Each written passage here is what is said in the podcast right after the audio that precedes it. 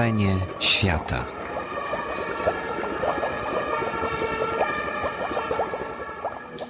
Przepraszam, mogę Państwa prosić o ciszę? Dziękuję. Ja się nazywam Katarzyna Kaczmarska, a to jest moja e, koleżanka Ola Danielewicz i razem z grupą jeszcze kilku innych osób uczęszczałyśmy na warsztaty organizowane przez Helsińską Fundację Praw Człowieka i e, kilka osób z Stowarzyszenia Młodych Dziennikarzy Polis. I przez kilka miesięcy przygotowywaliśmy się do prowadzenia tej debaty. E, Dzisiaj będzie wyświetlany film e, Wojta Lawiczka Złote i Upadki, jak Państwo wiecie, film o czeskim Romie, który zmaga się z dyskryminacją. E, I w pierwszej części zapraszamy Państwa właśnie na projekcję tego filmu, a następnie wraz z udziałem naszych panelistów, w tym jednego na razie nie ma, jednej pani, ale ona do nas dojedzie na samą debatę. E, Poprosimy Państwa o wysłuchanie tego, co mają nam do powiedzenia jako specjaliści z dziedziny prawa, e, socjologii oraz kulturoznawstwa. No i prosimy Państwa też o udzielenie e, się opowiedzeniu, co Państwo o tym, co Państwo o tym myślą i o, o skomentowanie wypowiedzi właśnie naszych specjalistów. Tak, a może jeszcze przedstawię naszych właśnie panelistów. Jest to dr Dorota Pudzianowska, która jest z Katedry Prawa i Postępowania Administracyjnego na Uniwersytecie Warszawskim i również działa w Helsińskiej Fundacji Praw Człowieka. Dzień dobry. Jest to również e, dr Piotr Paczewski, który em, pracuje w Katedrze Socjologii Ogólnej e,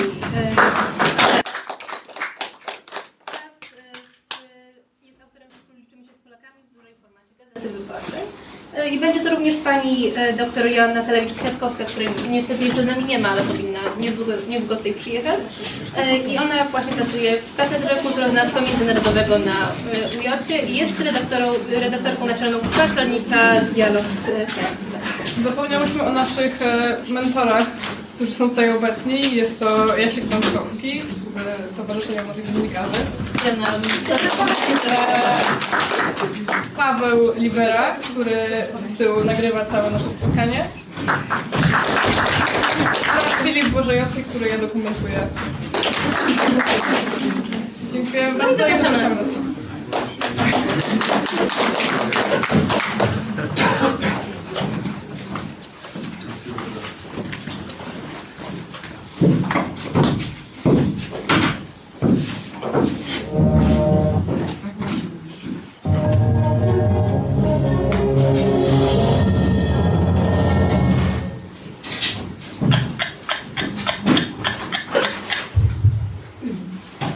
Dobrý večer, vážení diváci. Děkuji vám, že jste si vybrali ke zhlédnutí film z kolekce distribuční společnosti Aerofilms. Doufám, že se vám... Zadamy teraz Państwu kilka pytań. Prosimy o odpowiedzi od e, w związku z, państwem, z Państwa wykształceniem, czy, e, czy tym, czym się Państwo zajmują. I chciałabym zadać e, Pani Joannie Witalewicz-Kukowskiej e, pytanie, jak wygląda sytuacja Romów w Europie od wewnątrz, czyli e, czy oni sami się integrują, starają się integrować na przykład ze społeczeństwem, w którym żyją, czy, e, czy odrzucają i izolują się od, e, od grupy, w której się znajdą w danym państwie? mikrofonu, czy tak? Tak, słychać mnie? Dobry wieczór, witam Państwa serdecznie przede wszystkim. Em, Muszę powiedzieć, że nie ma jednoznacznej odpowiedzi na e, to pytanie. Tutaj przede wszystkim e, mówiąc o Romach w Europie, trzeba podkreślić, że to społeczność niezwykle zróżnicowana i to nie tylko w obszarze e, norm, wartości, sposobów czy stylu życia, a także percepcji rzeczywistości. E, ale także pod każdym innym względem, tak? I to, o tym trzeba pamiętać, mówiąc o Romach. Nie jest to monolit, prawda? I e, sytuacja tej społeczności i to, e, czy się integrują, czy nie, jak te procesy przebiegają, zależy również od kontekstu narodowego, tak? Czyli od sytuacji, od możliwości, jakie stwarza e, państwo. I tak e, można powiedzieć e, śmiało, że Romowie w krajach postkomunistycznych e, znacznie wolniej i nieco gorzej się integrują, ponieważ do 89 roku, na przykład w Polsce, ale także w innych e, postkomunistycznych krajach, mieliśmy politykę asymilacji. Zupełnie inaczej wyglądała sprawa w krajach Zachodu, gdzie, gdzie mówiło się nie o asymilacji, ale o integrowaniu właśnie grup mniejszościowych do społeczeństw większościowych. I tutaj znowu e, e, trzeba pamiętać o nowym kontekście, a mianowicie o rozszerzeniu Unii Europejskiej po 2007 roku i o wielkich migracjach Romów rumuńskich i bułgarskich do krajów Europy Zachodniej, bo to od tej pory słyszymy o problemach Wielkiej Brytanii, Francji czy innych krajach Europy Zachodniej, więc jest to sytuacja niezwykle złożona i należy ją właśnie rozpatrywać, biorąc pod uwagę konteksty, o których wspomniałam. A czy może nam Pani powiedzieć, czy, bo za- zaobserwowaliśmy coś takiego w filmie, czy określenie cygan jest nacechowane pejoratywnie albo obraźliwe dla Romów? No chyba każdy z nas wie, że y, cyganić, czy kiedy do kogoś zwracamy się ty cyganie, to wcale nie chcemy powiedzieć mu nic y, pozytywnego, wręcz przeciwnie. Oczywiście, że jest to nacechowane negatywnie i y, dodam, że najpierw byli cyganie, a potem było cyganienie. E, Natomiast ja e, osobiście uważam, że mm, mimo tego negatywnego zabarwienia, jakby sama nazwa e, niewiele zmieni, prawda? Bo ktoś bardzo ładny sposób może się do mnie wyrażać, używając słowa Rom czy, czy Romka, a jednocześnie wspaniale mnie obrazić, używając jakby tego samego określenia. Więc dla mnie osobiście kontekst jest istotny, a nie a nie nazwa, aczkolwiek rzeczywiście w przestrzeni publicznej e, coraz częściej mówi się od końca lat 90. o Romach i niech tak pozostanie. Jeszcze jako przedstawiciel, która mogę się nazywać młodego albo młodszego pokolenia e, Romów, z tą nazwą rzeczywiście jestem e, o wiele bardziej związana niż z nazwą Cyganie. Powiem jeszcze, że w naszym języku nie ma słowa Cygan. I nawet ci Romowie, którzy określają się Cyganami i mówią, ja nie jestem żadnym Romem, tylko Cyganem, to to samo w języku romskim wybrzmi zupełnie inaczej. Bo on nie powie, ja jestem Cyganem. On powie, my są Rom, mimo tego, że po polsku powie to inaczej. Bo słowo Cygan nie istnieje w naszym języku. Słowo Rom jest tą nazwą właściwą. E, Mam także to pytanie do e, pani e, Doroty Pudzianowskiej. Mianowicie, czy państwo, czy prawo polskie przewiduje jakieś sankcje? Przepraszam, wyłączyło mi pan mikrofon. Czy, państwo, czy prawo polskie przewiduje jakieś e, sankcje karne za na przykład dyskryminację na tle narodowościowym e, i jakiego, jak, jakiego rodzaju są to kary? Dobry wieczór, ja również się przywitam. Em, Ja jestem prawniczką i socjolożką. Y, Tak tutaj ten film to głównie takie aspekty różne socjologiczne poruszał, mam wrażenie, więc nie chciałabym tutaj występować w roli jakiegoś takiego sztywnego prawnika. Powiem oczywiście o tych, y, o tych przestępstwach, o które Pani pyta. One są regulowane w kodeksie karnym, jeśli chodzi o przestępstwa. Y, Mówimy o przestępstwach z nienawiści. Przesłanki, które są uwzględnione w kodeksie karnym, to jest między innymi przynależność etniczna i narodowa. I w tym sensie można powiedzieć, nawet biorąc jako punkt wyjścia właśnie tą sankcję karną, że e, no ze względu na pochodzenie narodowo-etniczne em, w Polsce dobrze chroni się mm, określone grupy czy jednostki, czego nie można powiedzieć na przykład o taką przesłankę, o takich przesłankach jak na przykład orientacja seksualna czy niepełnosprawność, ale są też inne akty, akty z poziomu e, prawa, można powiedzieć, cywilnego, jest od, e, czy administracyjnego również, jest od e, 2011 roku e, ustawa, która dotyczy równego mm, traktowania, e, na przykład w takich sferach życia jak dostęp do, do usług. Tam również bardzo szeroko w tej ustawie chronione są osoby ze względu na przynależność do określonej grupy e, narodowo-etnicznej. Jest w końcu kodeks pracy i regulacje tam zawarte. Można powiedzieć, że regulacji prawnych mamy dużo, e, wystarczająco, jeśli chodzi o ten problem, o którym e, mówimy. Myślę, że e, ten film e, otwiera też może dużo bardziej potrzebną dyskusję u nas e, e, właśnie nad tym, jak działa stereotyp, jak powinno się być może mobilizować e, społeczeństwo, żeby, e, żeby umożliwić Romom lepszą integrację e, ze społeczeństwem i zmieniać ten negatywny e, stereotyp, który utrudnia, utrudnia im życie. Jeszcze w filmie była mowa o obrażeniu właśnie głównego bohatera na Facebooku i dowiedziałam się, że jest ostatnio coraz więcej spraw, które się toczą na ten temat, na przykład chociażby obrażenia Romów. E, Była jakaś 19-letnia dziewczyna, której wytyczono proces. Czy może Pani powiedzieć, czy to jest teraz coraz częstsze, czy takie sprawy zdarzają się częściej, czy... Myślę, że wraz z upowszechnianiem się mediów społecznościowych to jest zjawisko, które przybrało na sile jakichś specjalnych badań, to nie robiłam, ale to jest dość intuicyjne, że wraz z, ze zjawiskiem upowszechniania się e, użycia Twittera, Facebooka, to, to, to jest problem, który narasta. Może Piotr będzie mógł więcej jeszcze na ten temat e, powiedzieć. Oczywiście znieważyć można na, na Facebooku, tak? To przybiera, y, jeżeli ktoś ma otwarte konto, to przybiera postać, y, to przybiera postać publiczną, w związku z tym ym, również możemy tutaj mówić o odpowiedzialności takich y, osób na gruncie prawno, prawnokarnym czy, czy cywilnym. Trzeba się, trzeba, trzeba sobie z tego oczywiście zdawać, zdawać sprawę. Dziękuję. Mam pytanie do pana Toczy- Toczyskiego. E, Mianowicie, czy mógłby pan wyjaśnić z socjolo- z socjologicznego punktu widzenia, skąd się bierze nienawiść do osób o innym pochodzeniu? Myślę, że odpowiedzieliście sobie już e, rysując serduszko na, e, na waszym logotypie, tak? Bo ja się domyślam, że jednej odpowiedzi nie ma, ale przeważnie jest takie coś zapamiętania A, B, C, tak? Gdzie mamy afekt, behawior, ten taki kawałek e, kognitywny bardziej, czyli poznawczy. No i gdzieś tam e, w tej definicji postawy, to jest po prostu klasyczna definicja postawy, tak? Tam gdzieś się musi zaczynać ta nienawiść. No i chyba porównanie, które też sformułowaliście jako tytuł naszego spotkania, e, ono mówi też co nieco o tym komponencie emocjonalnym. Więc pewnie gdzieś jakaś niewyrażona złość to byłby taki początek tego, gdzie rzecz się zaczyna, ale to już psychologowie musieliby powiedzieć szczegółowo. Natomiast po to, żeby ona się mogła ujawnić, trzeba wszystkie te trzy komponenty pewnie zacząć. Czasem może być tak, że tylko jeden z komponentów tej postawy będzie nienawistny, tak? Mimo, że będzie y, na przykład y, tak naprawdę oddalony od emocji, bo będzie wyrażony takim językiem pseudoracjonalnym. Gdzieś w tym obszarze bym się pewnie rozglądał za definicją. A jeśli chodzi o tego Facebooka, tak, to rzeczywiście ciekawe zjawisko zauważamy i w tym filmie to było y, jasno ujawnione, tak, że Facebook wprowadził takie przyzwolenie niejako na mowę nienawiści. Tego wcześniej nie było, ale ludzie podpisują się tam nazwiskiem i zapominają o tym, że są podpisani nieraz też nazwą firmy, prawda?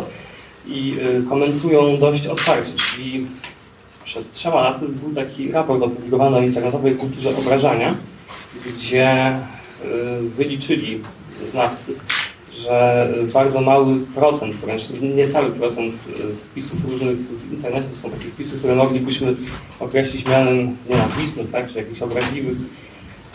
To były takie badania dość, sen, dość sensownie zro- zrobione, tak natomiast pytanie, czy były to pytanie badawcze jest dobrze sformułowane, bo jest na tej, teraz nie wiem, kilkadziesiąt osób.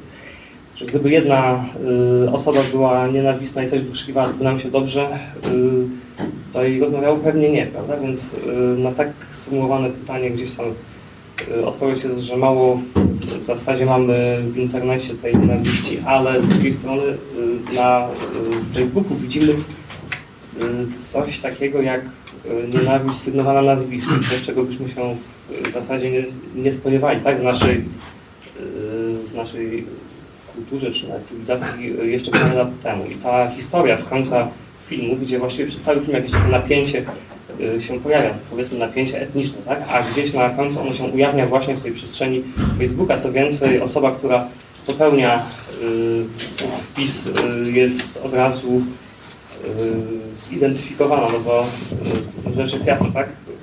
Na Facebooku trudno się jakoś ukryć. Y, Burzy nam ten mit anonimowego internetu, gdzie to anonimowi, jacyś siewcy nienawiści y, tego typu przekaz wprowadzają, więc y, to badanie, o którym mówiłem, ta internetowa kultura obrażania właśnie było przez rynek internetowy zamówione po to, żeby ujawnić y, skalę problemu i powie- powie- powiedzieć, że ona jest mała. To jest jeden aspekt sprawy, a drugi jest taki, że rośnie przyzwolenie na wypowiadanie pod nazwiskiem tego typu treści, bo one, z tego co się orientuję, nie są przeważnie wcale ścigane. Tak? Nawet kiedyś taki eksperyment w cudzysłowie zrobiłem, dzwoniąc do jednej firmy i pytając, czy pracownik, y, który tak się jakoś tam wypowiedział w jakiejś dyskusji, czy firma wie, że, że w ten sposób jest to reprezentowane i firma nie wiedziała i była bardzo tym zaskoczona. Więc y, zachęcam do tego typu y, testowania polityki mediów społecznościowych w firmach. Tak wrzuciłem parę chaotycznych myśli, które jakoś z tym filmem się zazębiają z tymi pytaniami po to, żeby wysunąć do przodu naszą. Mogę jeszcze? A, Też proszę. dodać? Ja jeszcze chciałam powiedzieć, że y, ta sprawa z dziewiętnastolatką z Rzeszowa Mm, Ona też ba- opisywana zresztą i komentowana w mediach, ona pokazuje właśnie to, o czym Pan wspomniał, że nie, nikt dzisiaj w internecie nie jest anonimowy.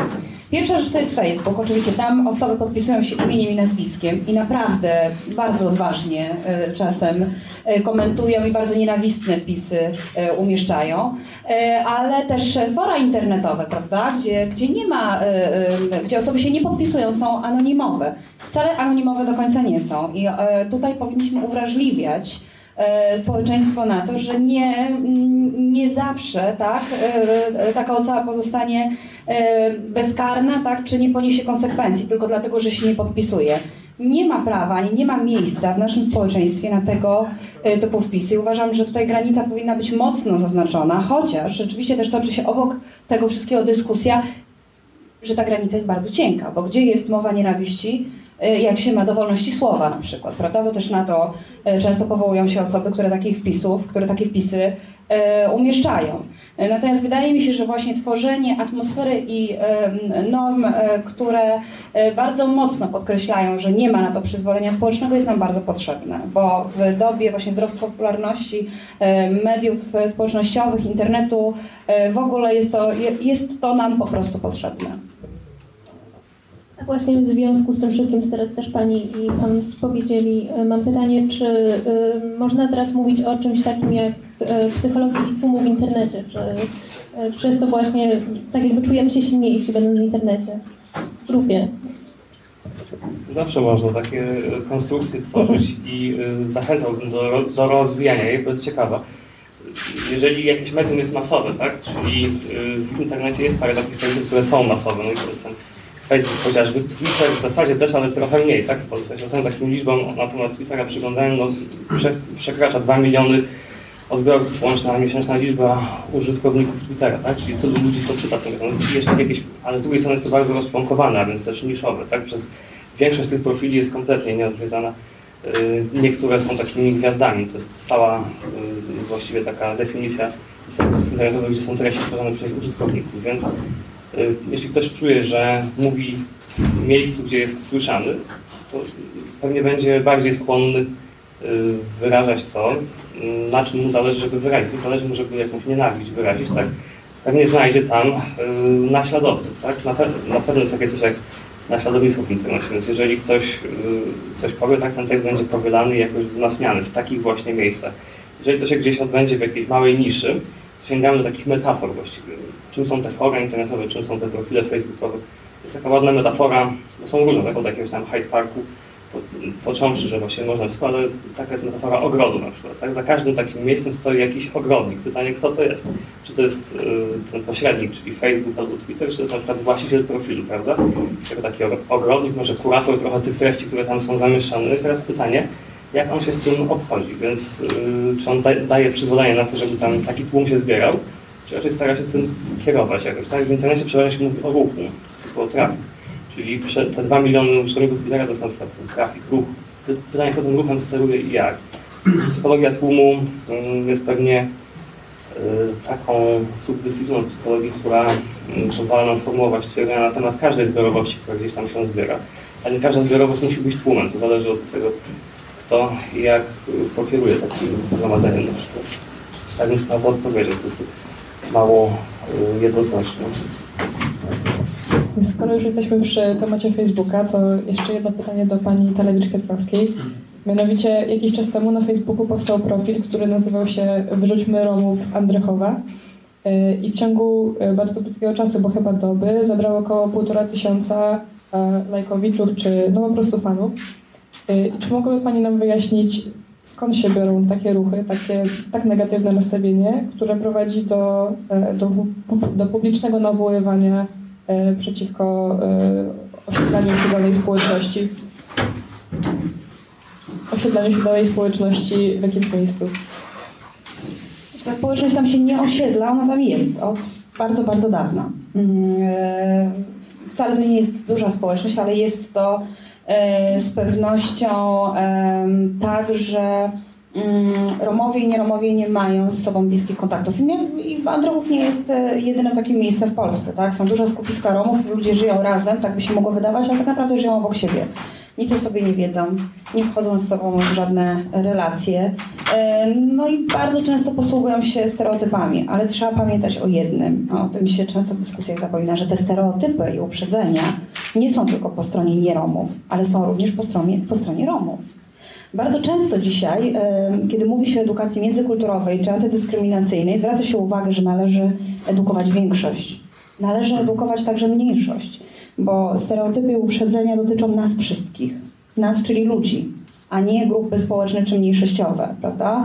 Więc o tym należy pamiętać. I w związku z tym eskalacja różnych stereotypów i uprzedzeń, ale też właśnie internet no, i Facebook y, tutaj w tym wypadku dał upust tym różnym emocjom, prawda? No, ludzie w grupie właśnie, kiedy lajkowali jedno za drugim i tych lajków pojawiło się tam 1500 czy około 2000, no poczuli się no, mocniejsi, czyli za, za, zamanifestować po prostu no, swoją niechęć wobec, wobec tej społeczności, rzeczywiście.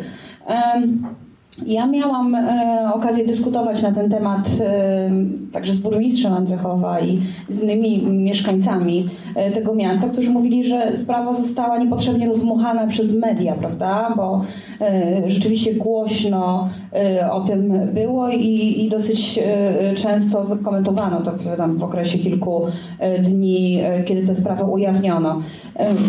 Bo co to, jakie to ma znaczenie? O, tak słyszałam, tak przysłuchiwałam się jednej dyskusji, która była w radio. Jakie to ma znaczenie, że tam y, kilka tysięcy osób z Andrychowa lajkowało y, tam nienawistną stronę wobec Romów? Przecież ludzi w Andrychowie jest o wiele więcej, tam 20 tysięcy, z obrzeżami Andrychowa 40 tysięcy. Jak to się ma do tych 20 tysięcy? Mówmy o innych rzeczach, o innych ważniejszych, istotniejszych. I, ja wtedy poczułam jakiś taki wewnętrzny sprzeciw, bo sobie pomyślałam, że bardzo dobrze, że tak się stało. Właśnie e, tutaj nawiążę do tej mojej wcześniejszej wypowiedzi. Takie rzeczy trzeba dusić w zarodku i pokazywać, że nie ma społecznego przyzwolenia na tworzenie stron, nie wiem, f- Facebooków, nienawistnych wpisów. Musimy reagować, bo brak reakcji jest przyzwoleniem. No właśnie, teraz Pani nam powiedziała o no, dosyć przykrej rzeczy, uważam. E, Chciałabym się zapytać, jakie argumenty właśnie oprócz tego, który jest naprawdę argumentem bezsensownym moim zdaniem, e, w każdym razie, jakie argumenty na swoją niechęć do imigrantów mają Polacy? Ojej, y, je- w ogóle taki, taką niechęć wobec y, imigrantów w, Europie obserwujemy ostatnio i na to wpływa wiele rzeczy, tak? Ale kryzys ekonomiczny ma tutaj bardzo duże znaczenie, tak? No, znana historia tak kozła ofiarnego. No, każdy potrzebuje tego kozła ofiarnego. No, musi być ktoś, kto jest winien, prawda? Y, Generalnie żyje się nam gorzej, żyje się nam ciężko. Pracujemy, pracujemy coraz więcej, coraz mniej mamy czasu dla siebie, dla przyjaciół i, i na inne przyjemności, a coraz mniej mamy, tak? Mówię, coraz mniej mamy w swoich kieszeniach, tak? Po prostu żyje się nam generalnie e, trudno i, i, i, i w dobie kryzysu ta sytuacja, nie tylko ekonomiczna, ale także społeczna i relacje między e, ludźmi tutaj rzeczywiście mają wiele negatywnych aspektów. To wpływa, no bo kiedy widzimy grupy, tak, y, czy mniejszości, które ustawiają się w kolejce po zasiłki do opieki y, społecznej, no to mm, no, no, mówiąc y, brzydko, do szlak człowieka trafia, prawda? No bo tutaj się pracuje całe życie, prawda, na to, żeby sobie okna wymienić, a tutaj z jakiegoś programu, na przykład romskiego, pomocowego, który jest finansowany y, y, właśnie, y, pieniądze pochodzą z budżetu państwa, remontuje się bezrobotnym Romom na przykład dachy, czy wymienia się im okna, tak? Frustracja y, rośnie i te relacje międzyludzkie się, się pogarszają, no to są takie proste obserwacje, takie proste kategoryzacje. Ja jeszcze chciałabym dodać, że to nie jest problem właśnie o, o, polski, tak? No to w Holandii choćby powstała strona, prawda, y, internetowa, taka antyimigrancka, prawda, do, do której, y, na której był kontakt i można było się zgłosić, tak? Jeżeli ktoś z imigrantów z naszej części Europy y, tam na przykład odebrał komuś pracę i tak dalej, prawda? Więc takie nastroje antyimigranckie, y, y, takie niechęci wobec mniejszości, one obserwowane są ogólnie. Jest to trend niestety ogólnoeuropejski. E, Pytanie do Pani, e, mianowicie, czy przemoc e, słowna, mowa nienawiści w rzeczywistości, taka na żywo, jest tak samo karana jak e, ta mowa w internecie? Czy ludzie, którzy umieszczają nienawistne komentarze pod e, adresem mniejszości czy innych ludzi są, są za to ścigani i czy jest to dosyć sprawny proces? Znaczy, Sankcje tutaj e, są, e, są takie same, to chodzi o publiczność tego zachowania, tak? czy znieważenia, czy zniesławienia, to, to, to jest istotny ten element publiczny. Ja, e, ja o praktyce jakby takich procesów związanych z, z Facebookiem i konkretnie e, tymi, e, tymi przestępstwami, gdzie medium był, był e, Facebook, niewiele wiem, bo, bo ich nie analizowałam, ale, ale jeśli chodzi o ten e, o tą literę prawa, to tutaj te, te sankcje są, e, są takie same. E, Ja jeszcze, jeśli mogę na chwilę nawiązać do, do wypowiedzi o imigrantach, bo mm, ja tutaj poczułam taki pewien dyskomfort, bo to padło oczywiście, e, że e, Romowie to nie są zawsze imigranci, tak? To oczywiście my mamy do czynienia z osobnymi problemami dotyczącymi Romami, którzy przybyli jako imigranci, prawda? I, i, i mówimy o, ty, o tych społecznościach imigranckich z innymi problemami też pewnie dotyczącymi Romów, którzy od lat, od dziesięcioleci są czy w Polsce, czy w innych krajach. E, I oczywiście tutaj te problemy też y, są różne i, pewnie należy to trochę niuansować i pamiętać, że jak mówimy o imigrantach, to, to nie zawsze y, wszyscy Romowie tymi imigrantami y, są. Ja takiego swojego osobistego doświadczenia i z rzeczy, które mnie szokują w Polsce y, jako po prostu człowieka, oprócz tej strony na Facebooku y, Precz z Romami w Andrychowie, to mnie po prostu totalnie zszokowało, że ktoś mógł wpaść na taki pomysł, czuć się bezkarnie, e, że, że ludzie tam pod nazwiskiem wpisywali różne opinie. To mnie absolutnie zaskoczyło. Myślę, że coś jest w tym, że prawda, ten prymitywny mechanizm czucia się lepiej w grupie, bardziej pewnym, gdzieś przełożył się na to, że, że ta strona zyskała taką popularność i, i, i że znalazły się na niej treści, które, e, no, które się tam nie powinny były znaleźć, które miały charakter nienawistny właśnie, ale szokuje mnie też na przykład sytuacja Romów we Wrocławiu na tym i, i, jakby tam relacji e, z miastem, tej społeczności. Nie wiem, czy wszyscy z Państwa e, wiedzą, jest, jest problem z Romami właśnie imigrantami, tak? E, Z, przy, przede wszystkim z Rumunii, którzy mieszkają na, na koczowisku przy ulicy Kamińskiego i no, mm, przeszkadzają okolicznym mieszkańcom, nie Romom.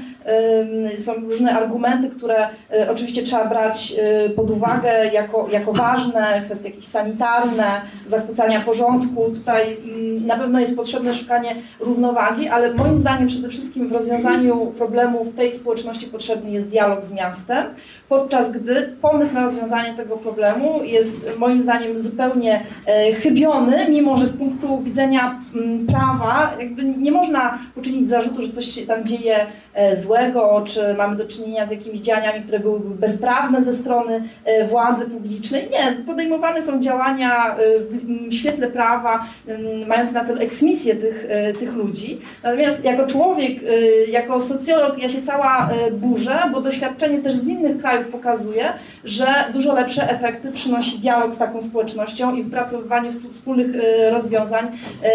Natomiast w tym przypadku e, jest to, jest to konfrontacja i to jest trochę też wyjaśnienie, czemu nie, nie chcę tutaj wypowiadać się tylko jako prawnik y, i, i mówić o tych regulacjach prawnych i jak to sądy stosują. Y, Nie mam wrażenia, żeby to zawsze było najlepsze rozwiązanie różnych problemów, z którymi się stykamy w życiu codziennym. No właśnie, czy to, gdzie mm, dyskryminacja się pojawi, ma jakiekolwiek znaczenie? Znaczenie, znaczenie dla kogo i pod jakim względem?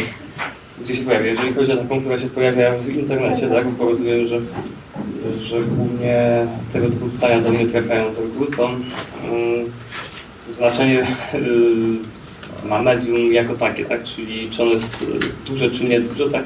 Kto jest nadawcą, pra- prawdopodobnie też i z jakim to jest y, nastawieniem, jaka jest intencja y, takiego komu- komunikatu. Natomiast y, wszystkie te czynniki łącznie mogą sprawić, że to się może w dość dużą falę, tak? Że to może wezwać jak taka fala i, i rzeczywiście może być dość trudno do zahamowania. Właśnie ten sam model, który sobie opowiedzieliśmy w odpowiedziach na poprzednie pytania, raz jeszcze możemy tak nazwać. Nie wiem, czy to znaczenie jeszcze w jakimś innym sensie tutaj.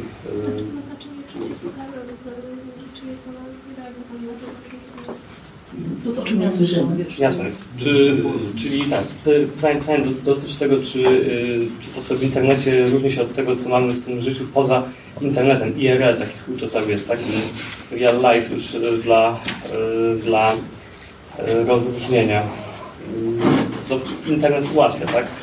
Na pewno ludzie wciąż siedząc przed monitorem nie pamiętają, że są zalogowani że y, coraz częściej podpisują nazwiski w różnych komun- komunikatach, więc dla nich to może nie mieć znaczenia, ale później może mieć znaczenie w sensie prawnym, dlatego że dość łatwo y, na taką y, nieanonimową y, wypowiedź zareagować. Jak jest z praktyką ścigania tego, czyli czy prokuratura chce, umie i lubi Znaczy tam, jeśli się ktoś podpisuje nazwiskiem, to, to jest to bardzo łatwe, tak? Jeśli, Łatwe jest, tak? Tak, ja nie wiem, czy, ja, ja, ja nie wiem, y, ym, Tam gdzie się pojawia nazwisko, y, to oczywiście nie ma problemów ze ściganiem związanych, z, jakim, z jakimś utrudnieniem, tak?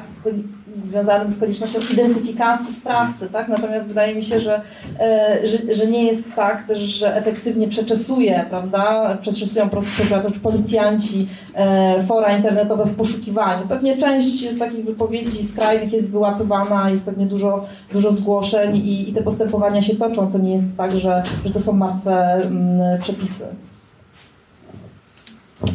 E, Pytanie do pani Halewicz-Kwiatkowskiej. Jako przedstawicielka e, nie tylko, e, nie tylko znawczyni tego tematu, ale też przedstawicielka społeczności romskiej, no w filmie ukazana została sytuacja, która była śledzona przez 16 lat, ponieważ reż- reżyserka przed, przed skompletowaniem filmu, przed zmontowaniem go poznawała i, i śledziła głównego bohatera przez, przez 16 lat, od jego lat nastoletnich aż, aż do momentu, kiedy założył swoją własną rodzinę. I czy, czy przez ostatnie kilkanaście lat, e, to był początek lat 90., czy sytuacja Romów nie tylko w Polsce czy tam Czechach, ale ogólnie w Europie, czy ona uległa zmianie? Czy, e, czy Romom się żyje gorzej, czy lepiej? Jak to wygląda e, w relacjach między Romami a nie Romami? No to i znowu sytuacja jest bardzo złożona, no bo z jednej strony można powiedzieć, że mm, część tej społeczności po 1989 roku odczuła ulgę.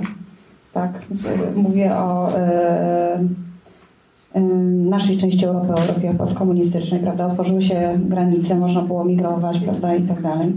E, Czego, czego nie można tak z taką dużą swobodą było robić wcześniej. Ale z drugiej strony znaczna część społeczności romskiej i to Romowie w Polsce, którzy głównie mieszkają na południu Polski, także na Dolnym Śląsku, we Wrocławiu na przykład, e, ale to także Romowie, znakomita większość Romów na Słowacji czy w Czechach, Romowie, o którzy nigdy nie prowadzili nomadycznego trybu życia, nie byli beneficjentami programów osiedleńczych, a podczas e, okresu komunistycznego mieli pracę, prawda, zagwarantowaną jako niewykwalifikowana siła robocza na przykład, prawda, przedsiębiorstwa w Polsce na przykład budowali nową hutę i tak dalej.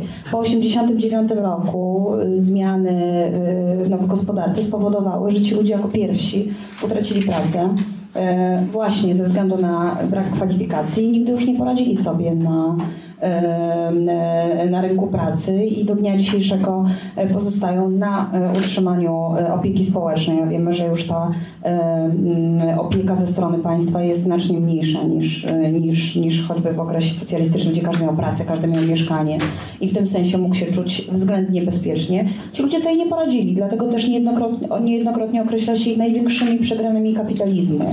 E, To ci Romowie właśnie, e, dwumilionowa niemalże społeczność rumuńskich, bułgarskich Romów weszła również do Unii Europejskiej po 2007 roku i to oni migrują e, do krajów Zachodu. Tam nigdy nie, wcześniej nie było słychać o problemach Romów, manuszów na przykład we Francji czy, czy w Wielkiej Brytanii i tak dalej. To wszystko zaczęło się na skutek migracji, prawda? Tych Romów, którzy znajdowali się niejednokrotnie w katastrofalnej sytuacji w krajach, w których żyli, oni przybyli w poszukiwaniu lepszego życia, podobnie jak Polacy przybyli w poszukiwaniu no, lepszego życia na Wyspy Brytyjskie czy do innych e, krajów e, Zachodu. To niedostosowanie społeczne, kulturowe, sytuacja społeczna spowodowała bardzo wiele e, kłopotów, problemów. Wiemy o deportacjach na przykład, które organizowała Francja.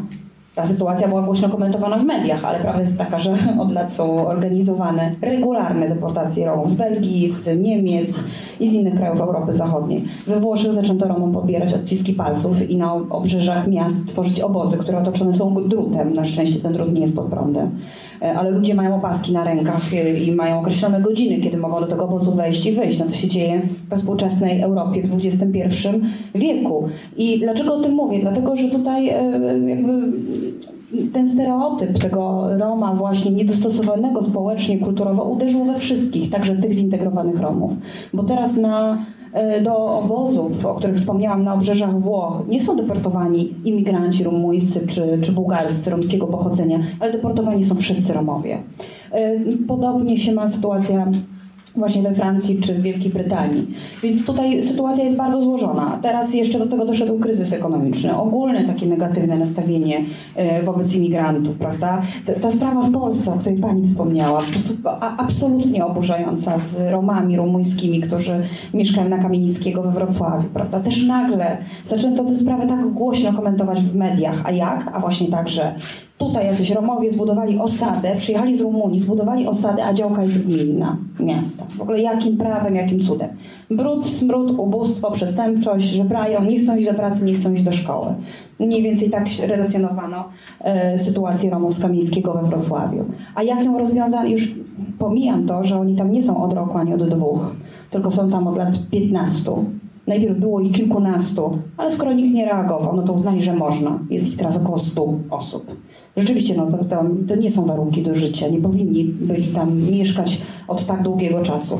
Ale teraz nagle miasto sobie przypomniało o tym, że istnieje coś takiego jak prawo unijne na przykład, związane z tym, że każdy może owszem swobodnie migrować, i być w danym kraju, którym, który sobie tam wybierze do życia, ale musi się do trzech miesięcy zarejestrować, prawda? Zarejestrować, zalegalizować swój pobyt.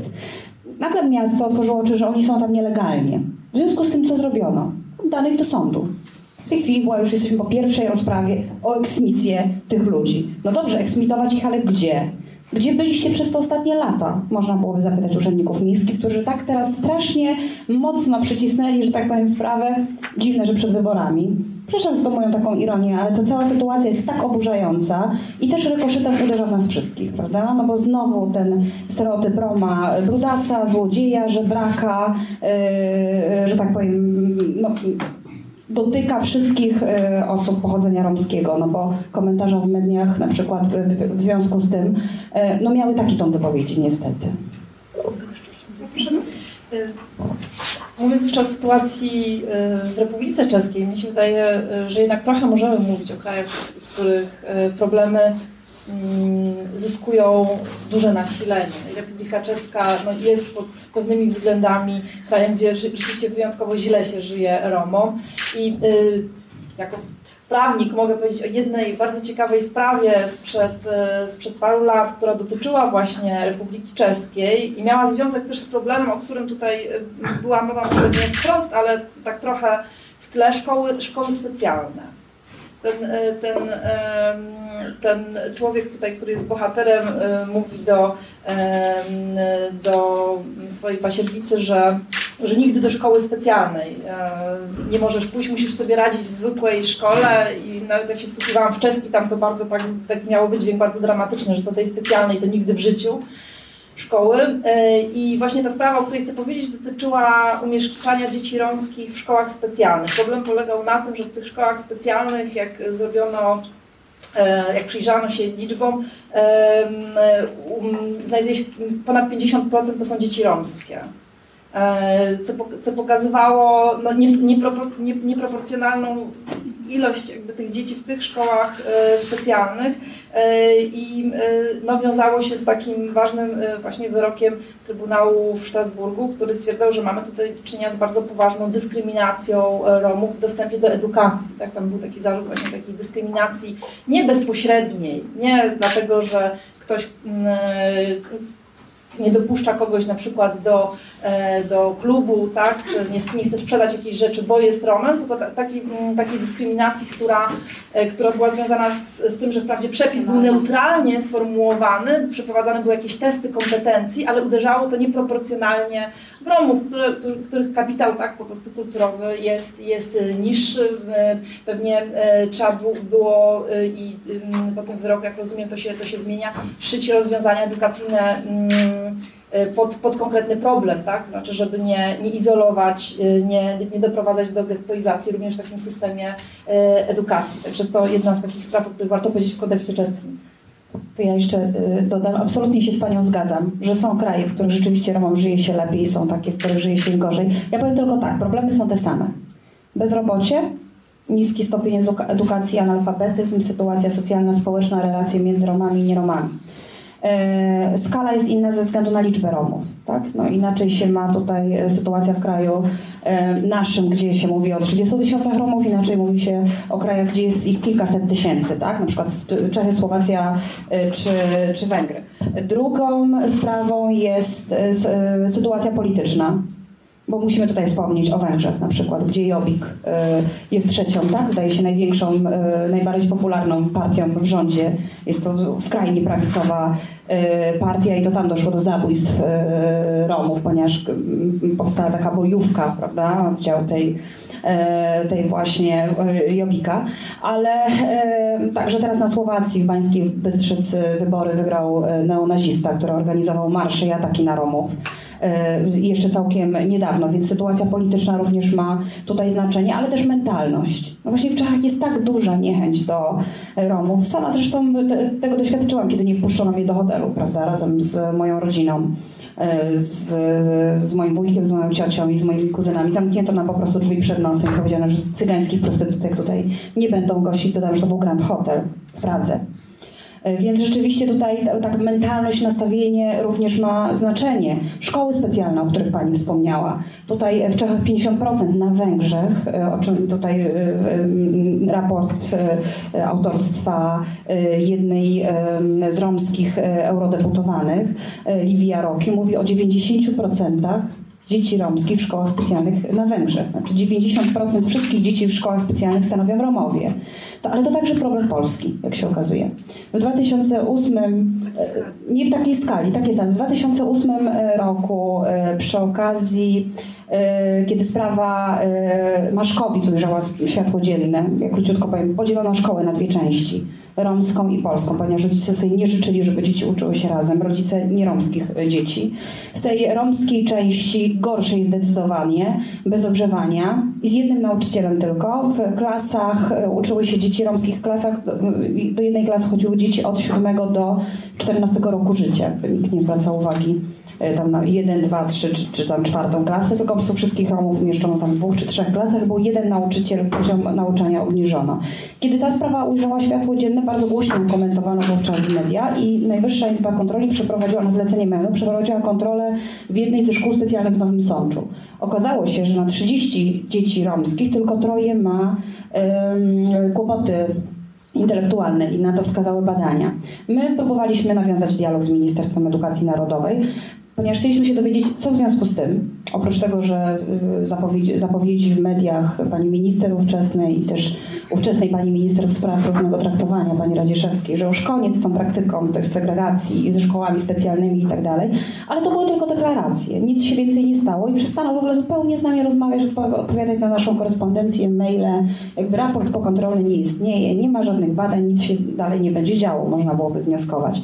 Zwróciliśmy się wówczas do Fundacji Batorego i em, rozpoczęliśmy badania psychologiczne alternatywnymi e, narzędziami psychologicznymi, niewerbalnymi, które rzeczywiście potrafią, mogą określić kompetencje intelektualne dzieci romskich. Bo normalnie w praktyce wygląda to tak. Dziecko romskie przychodzi do podstawówki, e, i ma często problemy z niewystarczającą, podkreślam, niewystarczającą znajomością języka polskiego. Wówczas kierowany jest do poradni psychologiczno-pedagogicznej i dostaje test na, tak zwany test na inteligencję w języku polskim. E, I te odpowiedzi dostaje mniejszą ilość punktów. I na tej podstawie nie, często kierowane jest do szkół specjalnych. Nasze badania, gdzie badaliśmy trzy województw, gdzie badania prowadzono w trzech województwach, tam gdzie są największe skupiska e, społeczności romskiej, ale też gdzie reprezentowane są wszystkie grupy romskie, żeby wziąć też pod uwagę e, różnice kulturowe, które wiążą się właśnie z przynależnością do konkretnych grup. I te badania wykazały, że ponad 50% badanych dzieci jest w normie intelektualnej albo nawet powyżej niej, tak? W związku z tym nie powinno uczyć się, nie powinno uczyć się w szkołach specjalnych. W związku z tym problem rzeczywiście na du ma dużo mniejszą skalę, mamy mniejszą społeczność romską. Natomiast dalej mentalnie jakby po prostu jesteśmy daleko za Zachodem, gdzie już takie programy wspierające dzieci odmienne kulturowo, prawda, które objęte są pomocą językową, tak, choćby w Wielkiej Brytanii e, English as a Second Language, tak, to jest jakby program, którym objęte są automatycznie dzieci, które które, które trafiają do szkół. U nas jakby dalej jest takie przekonanie, przecież jesteś w Polsce, to się naucz polskiego. My umiemy mówić po polsku, ale naszym pierwszym językiem jest język romski i mamy prawo posługiwać się także nim. Muszę właśnie też zadać Pani pytanie. Muszę przyznać, że nie wiedziałam na przykład o tej sytuacji we Włoszech e, i mam czasami takie wrażenie, że sytuacja Romów jest trochę tak jakby przemilczana przez media. Również przeczytałam przez wywiad z Panią w przekroju, w którym mówiła Pani na temat ustaw norymberskich i na temat obozów koncentracyjnych e, i właśnie tego, że Romowie no, byli naprawdę tam bardzo, y, no, że po prostu również to ich dotyczyło, czego w historii powszechnej się nie mówi. Ja uczę się historii i szczerze mówiąc, no, nawet w moim narożniku nie widziałam takiej wzmianki. Czy może Pani powiedzieć, że czy historia też to przemilcza? Jeżeli chodzi o Włochy, o Francję, e, o tym się mówi, ale jakby na mówieniu się kończy. Gdzieś jest jakieś takie, nie wiem, przyzwolenie i jakby to się dalej dzieje, bo te obozy funkcjonują e, we Włoszech, nawet się rozbudowują, z tego co wiem. E, deportacje są normą. We, we Francji wciąż są normą. Deportacje, deportacje Romów, rumuńskich i bułgarskich Oficjalnie nie. Ale dokąd? Nieoficjalnie tak, po prostu tym ludziom daje się pieniądze i wysyła się ich e, samolotami do krajów, z których przybyli, czyli do Rumunii i Bułgarii. I odbywają się owszem debaty, tak zwane szczyty w sprawie Romów w, w, na forum Parlamentu Europejskiego czy Komisji Europejskiej, ale mam wrażenie, że to jakby do, do, do, do niczego nie prowadzi, że gdzieś przetacza, toczy się dyskusja o tym, że y, mamy problem romski. Tak? Znaczy Romowi równa się problem społeczny. To jest niemalże synonim. E, to w mediach e, e, zachodnich także, nie mówię tylko węgierskich, osobiście oglądałam debaty o cygańskiej przestępczości na przykład, prawda? O cygańskich problemach, romskich problemach. Prawda? Więc jakby też sposób mówienia o tym, tony w jakim się o tym mówi, a także jakieś takie przyzwolenie jednak na to, prawda? To, to też, też, się wiąże z taką, to nie wiem, demagogią polityczną, no bo przecież politycy, którzy startują w wyborach, oni zyskują popularność właśnie dlatego, że oni ten problem cygański rozwiążą. A jak go rozwiążą? No pozbędą się tych Romów, w związku z tym ludzie będą się czuli bardziej bezpiecznie, prawda? E, nie będzie tutaj tych e, romskich żebraków na ulicach i tak dalej, prawda? Natomiast jest to zamiatanie problemu pod dywan. Nie jest to rozwiązanie rzeczywistego problemu. On do nas wróci jeszcze na zakończenie takiej e, części e, wyłącznie z Państwem chciałabym zadać pytanie każdemu z Państwa otwarte. E, jak można zapobiegać takim wydarzeniom, jak zapobiegać dyskryminacji, nienawiści na tle czy jakie działania może podjąć Państwo, no i każdy z nas? Ja ten problem widzę w ten sposób, że są pewne działania o charakterze takim prewencyjnym, czy można powiedzieć na samym początku, które należy podejmować. One są głównie y, związane z działaniami edukacyjnymi y, i y, to powinno być na, na samym początku na to powinien być największy nacisk. Sankcje karne E, czy prawo powinno interweniować tam, e, gdzie nie udało się, tak? Znaczy, jako powinno, powinny być ostatecznością i e, mm, być, powin, powinny znaleźć zastosowanie wtedy, kiedy no, inne, inne środki nie, nie dały mm, rezultatu, więc ja, mimo że zajmuję się na co dzień sprawami dyskryminacyjnymi i, i, i pracuję jako prawniczka, to naprawdę uważam, że tutaj jest potrzebna praca u podstaw, potrzebne są inicjatywy społeczne, które takie oddolne, które, e, które będą działały na rzecz e, zbliżenia się społeczności. Potrzebne są też działania ze strony oczywiście rządu, które, programy rządowe, które będą miały na celu nie tylko przybliżanie kultury, co jest też oczywiście ważne, y, ale, ale również będą miały na celu włączanie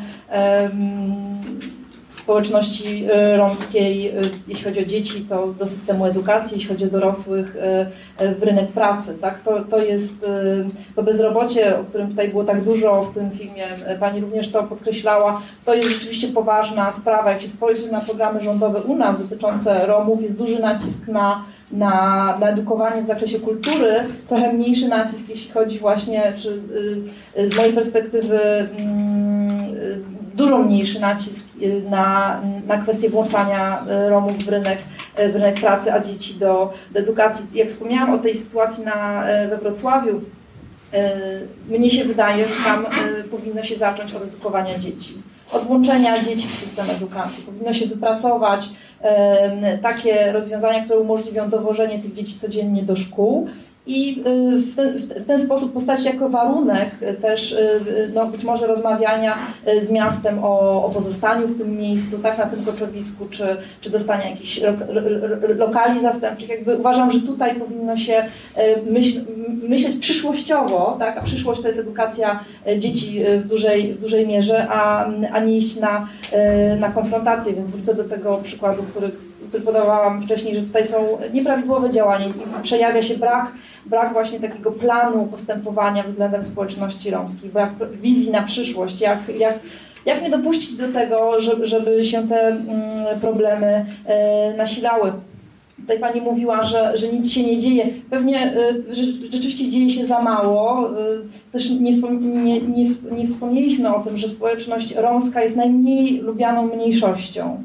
Y, Pokazują badania, że rzeczywiście jest najmniej lubiana mniejszość, więc można się rzeczywiście spodziewać, że te problemy będą narastać. One nie, nie, nie, będą, nie, nie zostaną rozwiązane poprzez deportację, bo, e, bo cały czas e, ten przepływ migracyjny istnieje, tego, tego się e, nie da rozwiązać. Pewne, pewne po, na przykład wokół sytuacji we Włoszech, pewne jednak działania w tym kraju zostały podjęte. Tam już nie, nie ma takich przepisów, które wcześniej obowiązywały i które ułatwiały no, taką stosunkowo łatwą e, deportację Romów, jednak obywateli Unii Europejskiej, prawda? To wokół tego się podniósł, podniósł bardzo dużo szum, bardzo duży szum, co też pokazuje e, moim zdaniem, jak działa stereotyp, czy jak silnie działa stereotyp. Na przykład jak brałam udział e, w debacie wokół sytuacji Romów we Wrocławiu, tam miałam wrażenie, y, że nie docierało do urzędników, że to są obywatele Unii Europejskiej.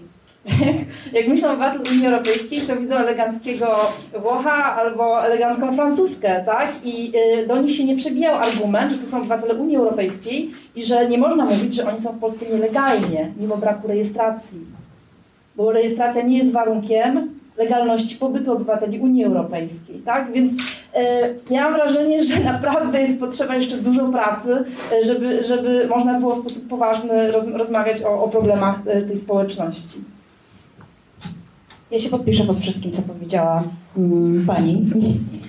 Uważam, że potrzebna jest, e, że potrzebne są wielopłaszczyznowe działania i ze strony rządu, e, ale także inicjatywy oddolne są niezwykle ważne. No i edukacja jest takim narzędziem, które może e, nam w tym z pewnością pomóc, ale nie tylko edukacja o Romach, ale w ogóle edukacja antydyskryminacyjna, edukacja międzykulturowa. My jesteśmy na e, szarym końcu listy krajów, e, niewielkiej liczby krajów, w których e, tak, tak, tego typu edukacja nie jest częścią programów edukacyjnych. Jakby to nie jest systemowe rozwiązanie od przypadku do przypadku. Jak jakiś nauczyciel może, chce albo jest bardziej zaangażowany i potrafi, to to zrobi.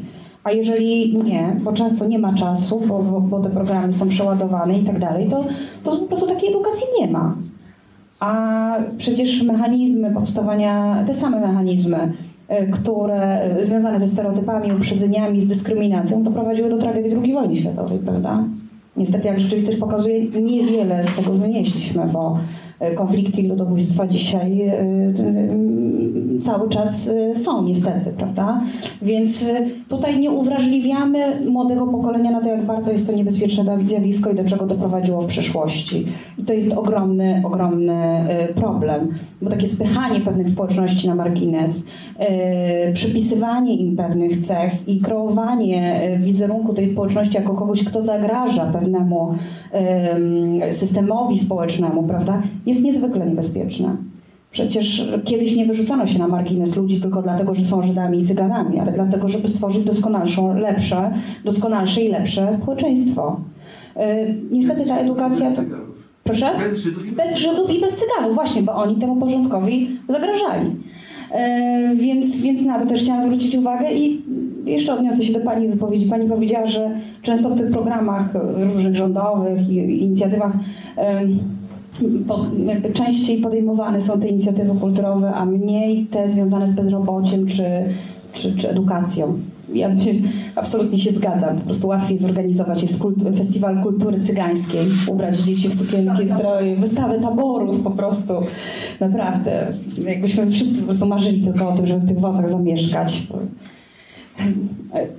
A o wiele trudniej jest włączać ludzi, którzy są chronicznie i długotrwale bezrobotni e, w, w rynek pracy. Te wszystkie działania, które są podejmowane w ramach programów unijnych, w ramach programu na rzecz społeczności romskiej w Polsce, one wszystkie przyniosły fiasko. I jeszcze raz nawiążę do Pani wypowiedzi, podkreślam jeszcze mocniej, nie ma pomysłu, nie ma wizji rozwiązania problemu, problemów Romów. Rozwiązania problemów, które wpływają, bo te problemy społeczne bardzo mocno wpływają na relacje między Romami i nieromami. I będzie gorzej, jeżeli dalej y, y, tak będzie się działo. Czyli to pytanie spróbuję krótko podzielić na dwa. Po pierwsze, on chyba dotyczy tego, co robić z nienawiścią jako taką, po drugie, co robić z sejmową nienawiść. Z nienawiścią, jeżeli chcielibyśmy, żeby było jej mniej, pewnie należałoby, tak jak tu siedzę, widzę logo na przykład Instytutu Reportaży. Do lektur szkolnych dorzucić, nie wiem, reportaże Lidii Ostałowskiej o Romach może albo coś takiego. Może jakieś próby pisania samemu tego typu tekstów, tak może w edukacji medialnej jest przestrzeń na to, żeby na przykład spotkać tego innego, uogólnionego, nie tylko Roma przecież, tak, ale na przykład Żyda czy osoby czarnoskórą są na różnych internetowych takich platformach bardzo uogólnione yy, jakiejś yy, obcej postaci, tak, której się trochę boimy, a z którą trochę walczymy, w sumie nie wiadomo o co, więc yy, to jest jakiś taki punkt pierwszy, gdzie warto taki zastrzyk yy, z jakichś treści yy, o wyższym kunszcie i o trochę lepszym yy, wydźwięku zrobić. A druga rzecz, co robić z tą mową, która już gdzieś tam się pojawia. No ja już wspomniałem o tym, że za każdy taki og- ogród w internecie ktoś odpowiada, tak? Yy, można poszerzyć trochę też perspektywę na przykład mówiliśmy do tej pory o serwisach dużych, takim czymś jak Facebook, ale są na przykład serwisy dedykowane takiej nienawiści. One istnieją, tak? Można je łatwo znaleźć. Yy, Pół miliona, milion użytkowników na, nawet potrafią mieć. Yy, Pewnie mógłbym sobie wyobrazić, że warto przyjrzeć się temu obiegowi, jacy to reklamodawcy zasilają te serwisy, dlatego że te serwisy nie istniałyby bez reklam. To jest pierwsza rzecz. Można oczywiście wzywać do, do, do bojkotu, ale pewnie czasem wystarczy upublicznić, tak? Znaczy, róbcie Państwo zrzuty ekranów z tych reklam obok tych treści. Yy, Wysyłajcie do działów marketingu tych firm z pytaniem, czy o to im chodziło. Upubliczniajcie. Tak? Bo taki zrzut ekranu jest rzeczą publiczną. Pewnie jest to jakiś sposób na to, żeby takiej mowy yy, nienawiści było trochę mniej, tak? Ale sama walka z mową bez yy, zapobiegania, bez jakiejś próby dotarcia do źródeł, czyli do tej nienawiści jako takiej, to też nie jest do końca rozwiązanie, więc dwutorowo jakoś trzeba pewnie iść. No i to jest taki punkt wyjścia, który mogę zastosować. Tak mi się nasunęło, ale to już z mojej ciekawości. Istnieje taka strona jak e, Redwatch. Nie wiem, czy, czy Państwo ją znają. E, No i umieszczone są na niej przez osoby o poglądach skrajnie e, prawicowych e, zdjęcia i dane osobiste, takie jak imię i nazwisko, adres, numer telefonu, e, linki do kont na Facebooku. Są umieszczone zdjęcia osób, które które są, tak, numery też, są aktywistami, nie- niekoniecznie lewicowymi, ale na przykład właśnie na, na rzecz różnych mniejszości, czy to narodowych, czy seksualnych, czy religijnych. E, I moje pytanie jest takie, dlaczego mm, nie, od kilku dobrych lat, kiedy ta strona już jest w internecie i chyba nie jest aktualizowana, ale to nie jest istotne, e, kiedy pojawiają się na przykład zdjęcia kobiety, która ma dziecko z czarnoskórym mężczyzną i podpisane jest zdrajczyni rasy z małą małpą. Dlaczego nic się z tym, z tym nie robi? Dlaczego polskie, nie wiem czy polskie prawo jest bezsilne wobec tego, ale dlaczego e, osoby, które są, które reprezentują prawo, dlaczego nie próbują z tym działać? Zdaje się, że tam jest problem y, rzeczywiście tutaj ze ściganiem, dlatego że serwery, na których umieszczana jest ta strona, one się zmieniają, tak? I to jest też kwestia, pod jakim prawem należy oceniać sytuacje, które mają miejsce na, na RedWatch, tak? I czy to jest prawo polskie, czy to jest na serwerach tutaj y, u nas, czy, czy w Ameryce, y, jeśli tak, to w jakim stanie i wydaje mi się, to może Piotr jeszcze mm, będzie miał więcej informacji na ten temat, że y, znaczy wiem, że na tym polega problem, nie wiem w tej chwili jaki jest status tej strony, gdzie ona, na jakich serwerach ona istnieje, ale tutaj jest problem ze ściganiem po prostu. Dobra, ale wiadomość jest taka, że oglądalność tej strony jest bardzo mizerna. Tak? To jest jedna z takich nisz, y, która właściwie nie dociera do nikogo.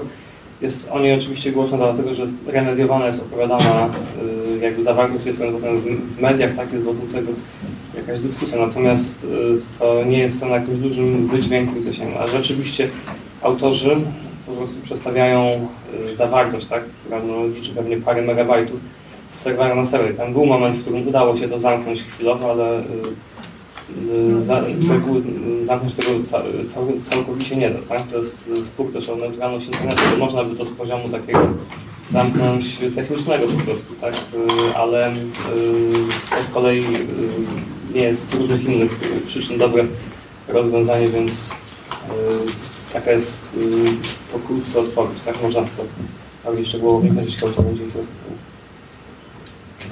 Dziękujemy bardzo Państwu i w tym momencie właśnie prosimy publiczność o zadawanie własnych pytań. Ja mam trzy pytania. Ja mam trzy pytania do pani y, Kalewicz-Kwiatkowskiej, jeśli dobrze pamiętam y, nazwiska. Y, Po pierwsze, ten werbalny test inteligencji, to czy ma Pani na myśli test Wexlera? Czy to jakiś inny to jest stosowany? Tak, ten test We- Wexlera, ale już teraz jest opracowany i gotowy. Yy, I wiem, że między innymi te badania i cały szum wokół tych badań przyspieszyło ten proces, a mianowicie test yy, neutralny kulturowo, czyli jakby zwracając uwagę nie tylko i wyłącznie na pewne tutaj niedoskonałości językowe, ale także na odmienność kulturową, odmienne normy i wartości. Dlaczego trzeba płacić podatki? Jest takie pytanie w tekście Wexlera. Dlaczego trzeba płacić podatki na przykład? No W wersji tradycjonalnej. Y, Jest już stosowany ten nowy? E, Z tego co mi wiadomo, on, je, on jest już opracowany, jest gotowy. Mm, e, Zdaje się na początku, jakoś e, na początku 2014 roku ma e, być dostępny dla poradni, tylko że tu znowu pojawia się problem. No, no testy niewerbalne też są w poradniach psychologiczno-pedagogicznych, ale one nie są używane. Tutaj e, niestety wygrywa rutyna, prawda? A poza tym pracownicy i pracowniczki poradni nie bardzo wiedzą, jak się nim posługiwać, w związku z tym wybierają prostsze i znane rozwiązanie. Więc jakby samo wprowadzenie tego testu też nic nie zmieni, bo trzeba ludzi przygotować i nauczyć ich pracy z tym, te, z, z tym testem. Mam nadzieję, że tak będzie. E, Okej, e, mam jeszcze dwa pytania. E, Tak, e, odnośnie e, języka, e, e, bo e, skoro tutaj jest problem już od, e, od e, wczesnych lat, e, na, e, na, po prostu od samego początku edukacji, właśnie związane z językiem, to e, e, jak Pani myśli, e, co trzeba by zrobić, żeby, znaczy jak w ogóle zadziałać, żeby była prowadzona nauka języka polskiego dla Romów? To jest to pierwsze pytanie, a drugie pytanie to już tak z trochę innej mm, strony. Jeśli chodzi o przestępczość wśród Romów, bo to jest rzeczywiście tak nagłaśniane, no ale fakt faktem, że jednak e, jakaś ta przestępczość jest, no i właśnie od tej strony e, są Państwo znani Polakom i pewnie nie tylko Polakom. E, I czy tutaj sama społeczność romska coś robi w tym kierunku, żeby e, nie wiem, jakoś zwalczać e, e, mafię e, właśnie wśród swojej społeczności, no coś po prostu, żeby to w końcu w państwa uderza? E, Dziękuję. Odpowiem na to pierwsze pytanie jeszcze y, związane z językiem.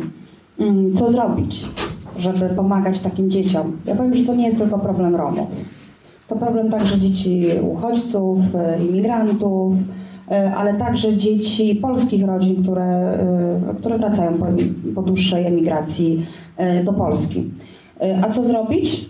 Myślę, że mm, multiplikować rozwiązania, które się sprawdziły na Zachodzie.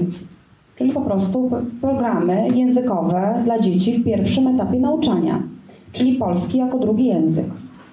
I dodatkowe lekcje z takiego języka.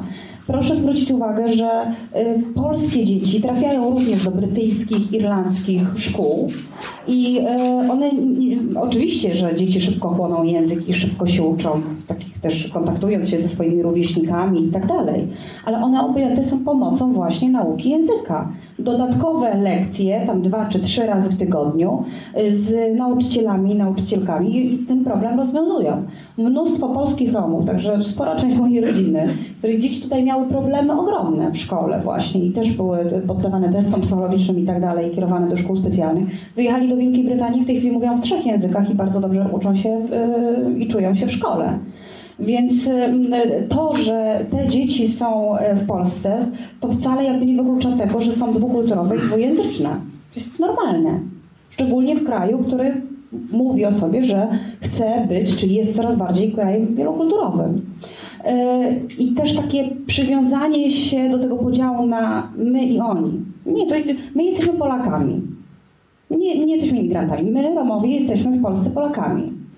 I jeżeli my będziemy kierowani do szkół, nasze dzieci będą kierowane do szkół specjalnych, nie będą obejmowane tą pomocą językową, to to będzie jakby, później efekt i kondycja naszego społeczeństwa polskiego. No bo to my edukujemy nasze dzieci, polskie dzieci, prawda?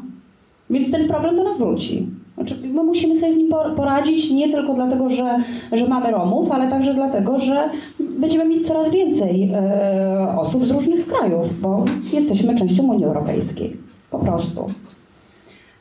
A odpowiadając na to drugie pytanie, czy, czy my coś robimy? Znaczy my jako Romowie. A co my jako Polacy robimy w Wielkiej Brytanii? żeby radzić sobie z przestępcami polskiego pochodzenia. Od tego są służby, nie wiem, policja i inni e, ludzie, którzy zajmują się e, tego typu sprawami. To, że ja jestem Romką, to nie znaczy, że ja mogę ścigać przestępców, bo, bo się ich boję. Nieważne, czy są Romami, czy są Polakami, czy są Niemcami.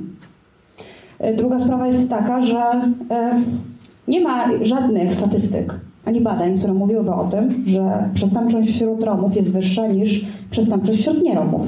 Więc dla mnie to nie jest problem Romów. Więc ja sobie życzę, żeby tym się zajęły organy do tego odpowiednio przygotowane. Bo my z tego jesteśmy znani? Nie, bo tylko wtedy się o nas mówi, bo my jesteśmy widoczni. O wiele lepiej komentować sprawę w mediach, bo jest, bo jest właśnie bardziej e, medialna i to wpłynie na słupki oglądalności czy, czy czytelności różnych tytułów prasowych. E, I to jest news, tak? Romska dziewczynka, po prostu blondynka w osadzie greckich Romów, prawda? To po prostu polowanie na czarownicę, prawda? By- Było wręcz. E, A w tym samym czasie w Zabrzu pobito asystentkę romską, czy taką osobę, która mediuje między szkołą a rodzicami dzieci e, romskich, która wracała z dziećmi do szkoły, ze szkoły. I pobito ją i dzieci. O tym się już nie mówi. No, tutaj też właśnie media rządzą się swoimi prawami. Ja się nie zgodzę z tym, że nas jest więcej i to jest nasz problem.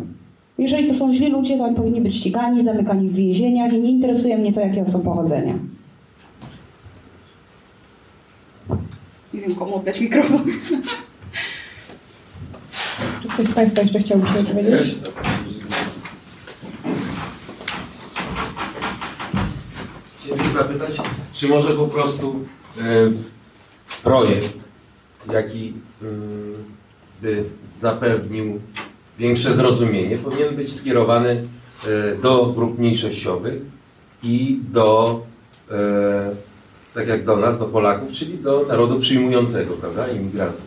my powinniśmy się już chyba też w jakiś sposób przygotować na transimigrację, ponieważ e, no wiadomo, to, to zjawisko to jest stare jak świat, tak? Biorąc pod uwagę te e, zjawiska, które teraz jakoś współtowarzyszą, chodzi mi o neoplemiona, neotrybalizm, tak? To już tak Pan może się też wypowie w tej, w tej sprawie. W każdym bądź razie to wszystko wrze społeczeństwo. E, nie tylko nasze, tylko wszędzie.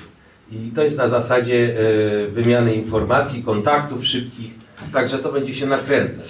Biorąc pod uwagę, ile imigrantów, emigrantów wysyłamy, a ile przyjmujemy, to dwukrotnie mniej, więc e, może warto faktycznie byłoby to ująć w ten sposób, że jest taka potrzeba wręcz przygotowania się na, przy, na przyjęcie tych imigrantów, bo od tego zależy ewentualnie no, dalsze losy Polski, to jest to, i skupienie się na pozytywach. Więc już abstrakcja, bo ja się nie znam za bardzo na tym, ale przypuśćmy, jeżeli Cyganie są idealni w śpiewaniu, w graniu i tak dalej, może warto byłoby wspierać ich działalność w ramach, dajmy na to, tworzenia szkół muzycznych, czy, czy, czy jakichś kursów, no nie wiem, bo z jednej strony aktywizacja ich, a z drugiej strony w jakiś sposób pokazanie, że ci ludzie to jest potencjał. To jest potencjał, dzięki któremu my wszyscy możemy być lepsi. Więc no tak mi przyszło do, do głowy i, i, i stąd te parę słów. Dziękuję.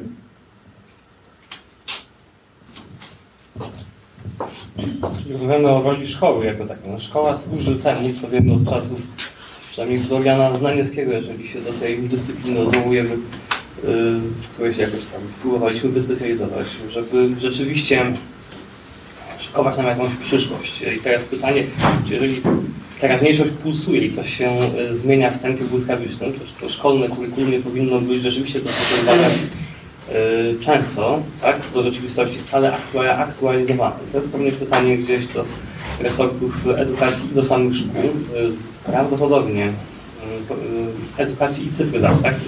tych dwóch ministerstw, ale, ale pewnie też do samych szkół, co robią i jak widzą swoją rolę ten neotrybalizm, tak, czyli y, mówienie o tych plemionach, jest parę takich teorii, y, internet nie ma, znaczy o, od takiej neoplemienności zaczynając, którą tam gdzieś we Francji lansowano jakiś czas temu, ale to jest, y, to jest taki pomysł po prostu na opis rzeczywistości, w czym my żyjemy, aż do takiej neoplemienności z internetem związanej, tak, czyli że w internecie są różne plemiona, tak, no tak, to jest to metafora. Y, to, nie łączy wspólny cel, tylko trwanie jakieś takie kontakty. Tak. Jest to rzeczywiście pewna metafora, która nam opisuje to, co się dzieje w, y, w tej rzeczywistości internetowej. Być może plemię jest lepszym nawet y, hasłem niż społeczność, tak? Bo my to mówimy o serwisie społecznościowym, a tam może nie ma żadnej szczególnej społeczności, to jest takie plemię. Czyli ta więź jest trochę innego typu. Mm, jest takie coś jak edukacja cyfrowa, tak? I wykorzystywanie nowych technologii w szkołach. Pytanie, Y, czy, czy na lekcjach y, nie wiem, czy polskiego, czy, czy, czy historii właśnie, Facebook jest uruchamiany, taki, czy jest krytyczna taka analiza tego, co tam się dzieje, bo osobnych zajęć z edukacji medialnej chyba, chyba nie ma tak porządnie robionych, y, a to jest znów odpowiedź jakaś, tak? Po raz kolejny hasło edukacja medialna może przy tym świecie, który tak zmediatyzowany, pomogłoby parę rzeczy rozwiązać. I pewnie całe to nasze spotkanie jest trochę wynikiem e, ćwiczenia z edukacji medialnej, z tego co rozumiem, bo e, Państwo zajmują się e, utrwalaniem tego rodzaju debaty, refleksji. Przygotowywali się do tego w jakiś tam sposób, spotykając się z Fundacją Helsińską, tak, z wieloma różnymi osobami, więc to jest taki rodzaj warsztatu dziennikarskiego właściwie, w czym bierzemy udział, chcąc, nie chcąc teraz się, może to już przyda powiedzieć, tak, na koniec. Ja, ja zaraz oddam oczywiście tutaj e, Pani Talewicz głos, bo może pewnie ona najwięcej ma e, refleksji w tym temacie. Ja jestem po świeży, e, świeżym obejrzeniu filmu Papusza. I to, co wiemy z, z historii Romów, o czym tutaj już było dzisiaj wspomniane, że w którymś momencie Romowie Polsce to w latach, y, y, pod koniec lat 40. zaczęli być y, przymusowo osiedlani. Zniszczyło się, czy państwo zniszczyło to, co było też dobre w tej tradycji romskiej, czyli tradycyjnie wykonywane zawody na przykład. E, I to, co pan teraz mówi, to byłby powrót, prawda, takiej idei, żeby ludziom dać szansę wrócić do akurat muzyka to, to może nie powrót, ale, ale y, to jest ten kierunek, prawda, żeby dać szansę ludziom wyspecjalizować się w czymś, w czym się dobrze czują, prawda, żeby mogli żyć pracując, dobrze się czując jednocześnie, prawda, bo nie jest sposobem em, właśnie asymilacja, czyli e, nakaz życia tak, jak my wszyscy żyjemy, bo jest to społeczność, która, y, która y, jest mniejszościowa, ma odmienne tradycje, odmienne zwyczaje, inaczej widzi świat. Tam w filmie Papusza jest taki, taka e, piękna scena, e, gdzie Papusza właśnie rozmawia rozmawia z, e, z poetą, który później e, tłumaczył jej twórczość i, i mówi, ty, ty masz, e, tak, z Witowskim ty masz, ty masz oczy e, zielone, ja mam oczy czarne, e, widzimy, widzimy świat e, e, jednakowo, ale jednocześnie to postrzeganie świata dla, tych, e, dla, dla tej grupy, mam wrażenie, jest na tyle inne, że uzasadnia też tworzenie szczególnych rozwiązań, w których oni czuliby się dobrze, będąc jednocześnie częścią naszego społeczeństwa i w tym sensie ta Pana uwaga, e, mnie się wydaje, że ma, że ma sens, ale w Polsce nie ma takiego myślenia. No ale oczywiście, że taka sytuacja byłaby idealna, ale też musimy, i, wtedy państwo zniszczyło, jakby rzeczywiście Tak. przerwało e, pewien e, także proces integracyjny, bo Romowie wcale wtedy, ci o tradycjach właśnie nomadycznych wcale nie byli w złej sytuacji finansowej, bo znaleźli sobie niszę gospodarczą, wykonywali zawody, które, e, czy profesje, w których e, byli mistrzami. E, I też ta, to wędrowanie wówczas nie było włóczęgą, tylko właśnie wiązało się z e, zapewnieniem ekonomicznych podstaw życia, bo ten kierunek e, wędrówki wyznaczały miejsca, gdzie oni mogli te swoje usługi oferować, tak? Przybywa, był bardzo dokładnie określony. Przybywali do miejsca pobliżu miast, miasteczka, gdzieś, gdzie był jarmark, gdzie tam właśnie mogli handlować, e, e, tam kowale, kotlarze, prawda, te naczynia cynowane również e, sprzedawać. I wtedy, kiedy kończył, kończył się popyt na ich usługi, zmieniali miejsce zamieszkania i funkcjonowali świetnie, a później na zimę e, wynajmowali mieszkania od zaprzyjaźnionych podczas kontaktów handlowych e, gospodarzy i przezimowali, starczało im na to, jakby nie było e, e, większych e, wówczas problemów, prawda? No, no poza tym byli w, le, w lesie, więc byli niewidoczni, jak się ro- robił jakiś konflikt, no to mogli to miejsce e, opuścić. To zostało prze, przerwane w 1964 roku serią e, przepisów, które to wędrowanie uniemożliwiało. Ale dzisiaj do tych, powrót do tych tradycyjnych profesji jest niemożliwy według mnie, ponieważ no pierwsza rzecz, e, e, no to jest to oczywiście to przerwanie, o którym Pani wspomniała, ale druga rzecz to też nasza gospodarka się zmieniła. I trudno dzisiaj sprzedawać te cygańskie patelnie, które jeszcze wiele e, osób starszych szczególnie, którzy pamiętają Romów wędrownych i tabory, doskonale wspomina, bo mówią, że to są najmocniejsze i najwspanialsze patelnie. No ale kto je dzisiaj kupi? E, Prawda? No cena wiadomo, że będzie też adekwatna do mm, tej pracy, którą trzeba włożyć w to wykonanie takiej patelni czy takiego naczynia, prawda? No ale z, z Chin można kupić za 20 zł, prawda, patelnię w jakimś tam markesie i tak dalej, więc jakby gospodarka się zmieniła, rozwój techniki, e, też jakby wiele tych rzeczy, tych profesji, uprawianie tych profesji tradycyjnych po prostu uniemożliwia, bo to nie, nie, nie, nie sprzeda się w dzisiejszych realiach po prostu. Nie rozumiem, tylko myślałem o dostosowaniu po prostu jakichś Tak. pomysłów. Bo Tak, mhm. żeby zmienić stereotyp, no to trzeba w jakiś sposób się mu przeciwstawić. Oczywiście i wykorzystać... automatycznie, jeżeli by, dajmy na to, e, edukacja e, społeczności romskiej poszła w kierunku, żeby oni oferowali pomoc autochtonom niby, dajmy na to, którzy się czują, że są u siebie i oni by zobaczyli po prostu, że w sumie rzeczy, nie wiem czy są zależni, ale że, że mogą oczekiwać pomocy od nich, automatycznie jest, e, myślę, no Tak jest, wykorzystywać pewne te, tak, to umiejętności, czy pewne jakieś takie, nie wiem, skłonności, prawda, do pracy na własny rachunek, prawda, i tak dalej. Mówię o tych Romach, o tradycjach nomadycznych. To jest bardzo ważne i e, uważam, że tutaj też pewnym kluczem do rozwiązywania tych problemów jest włączanie Romów nie tylko w projekty już, które są realizowane, ale także w programy, tak, które jakby określają obszar też tych działań pomocowych adresowanych do tej społeczności, prawda? No, ka- każdy zna to powiedzenie, nic o nas bez nas, prawda? I dzisiaj już e, w ramach naszej społeczności są osoby do tego przygotowane właśnie, do tego, żeby e, połączyć siły. Z jednej strony tutaj ta wiedza, e, nie wiem, na temat gospodarki i możliwości i tak dalej, co możemy zrobić tutaj w, w ramach naszego państwa, z drugiej strony ci ludzie, którzy znają społeczność, specyfikę i tak dalej. Ja doktorat pisałam właśnie o y, pomocy dla społeczności romskiej, o wykorzystaniu y, pieniędzy unijnych, krajowych, o programach pomocowych, krótko mówiąc. Y, I badałam wszystkie projekty adresowane do Romów. Wszystkie te finansowane z budżetu państwa i Unii Europejskiej, bo takie informacje są przecież dostępne, można je znaleźć. I naprawdę po prostu no, włos się jeżył na głowie, kiedy czytałam o projektach, naprawdę za miliony złotych, za pieniądze unijne, y, które robiła jakaś firma szkoleniowa jakiegoś dużego miasta dla Romów. Y, Projekt dotyczył negocjacji w biznesie i żeby do tego projektu trzeba było mieć skończoną podstawówkę i umieć czytać i pisać. Więc jakby, prawda? Albo nauka y, szycia na maszynie. I kobiety romskie, które skończą szycie na maszynie, znaczy ten kurs, dostaną maszynę. A później już zostaną z tą maszyną, no sprzedadzą ją pewnie, no bo kto przyjdzie w ogóle do cyganki z materiałem i zostawi jej pieniądze, jak pewnie je zaraz ukradnie i gdzieś sobie z nim pójdzie, prawda? Znaczy brak kompletne, kompletnie brak pomysłu. Liczą się liczby, cyfry, ilość wykonanych działań, a nie y, jakość i, i mam wrażenie, że jakby chyba tych pieniędzy w budżecie państwa mamy za dużo, bo strasznie bezmyślnie je wydajemy, także na Romów. Proszę jeszcze Pani pytanie. Tak, ja bardzo chciałam zapytać, y, po pierwsze bardzo się cieszę, że mam możliwość usłyszeć właśnie ten głos y, y, i wszystkich specjalistów i, i Pani bezpośredni. A ja mam tak, po pierwsze takie może dwa punktowe pytania. Po pierwsze, czy Pani opisała tą no, po- potworną scenę z tego Grand Hotelu w Pradze i mnie ciekawi, czy Pani zareagowała, czy Pani e, swoje oburzenie też przełożyła na jakąś konkretną danie nauczki te, temu miejscu, czy tym e, osobom, które, które tak Panią potraktowały. A drugie e, moje punktowe to było, mm, no może powiem, nie mogę powiedzieć, że jestem bardzo zaskoczona, no ja niestety wiem dosyć dużo o e, Holokauście, tak, i o faszyzmie, pewnie w wieku też, ale E, No więc, ale i także ja wiedziałam, że był e, obóz. Ja nie wiem, jak dużą ilość